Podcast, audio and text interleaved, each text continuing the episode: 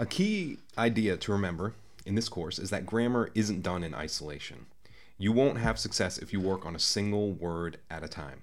You must look at grammar in the bigger context of the sentence, the essay, or the entire novel or book. And we'll start to do that here. Likewise, verbs do not exist in isolation. You cannot have a sentence that is just a verb. It's not a sentence. Every verb needs a subject. And the sub- subject is the person or thing that is doing the verb. In a future post, we'll get to uh, uh, how to find each of these parts in a sentence. Uh, but for now, all you need to know is that the subject and the verb must be happy together. They must agree. We need a happy sentence with a subject and a verb. So what does that mean? Very simply, if you have a singular subject, that is one subject, you need to also have a singular verb. That makes for a happy sentence, subject-verb agreement. Uh, likewise, if you have a plural subject, that is more than one subject, uh, you need to have, a, you guessed it, a plural verb.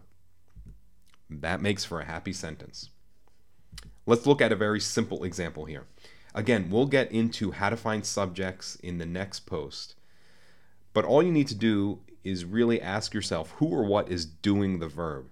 Here, the verb is an action verb. It's very clear. It's call, right? You call someone, that's an action. So ask yourself, who is doing the calling? And it's clear in this sentence that I am doing the calling. So I is the subject. Ask yourself, is I singular or plural? I is clearly singular. There's just one person in I, right? Uh, so if I is singular, then call must also be singular, which it is. Now, how can we make it plural? Well, let's take a look at this example. The family calls their mother every day. The family is plural, right? You have many people in a family, so it is it is plural. Uh, the family is the subject here. They are still doing the calling. Uh, therefore, the verb's got to change a little bit.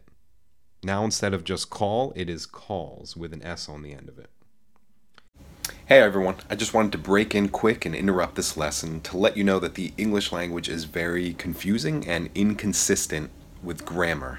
That may be part of your confusion with this example.